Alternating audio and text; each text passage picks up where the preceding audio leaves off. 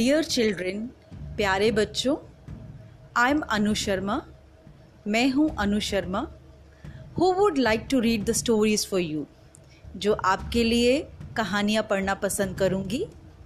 I would dictate the story in English मैं पहले कहानी को अंग्रेज़ी में पढ़ूँगी. After that I will translate it to the to Hindi और इसे फिर हिंदी भाषा में ट्रांसलेट करेंगे, परिवर्तित किया जाएगा. So that you will be enjoying the story and understanding it also जिससे आपको कहानी में आनंद भी आएगा और आप उसे अच्छे से समझ भी पाएँगे।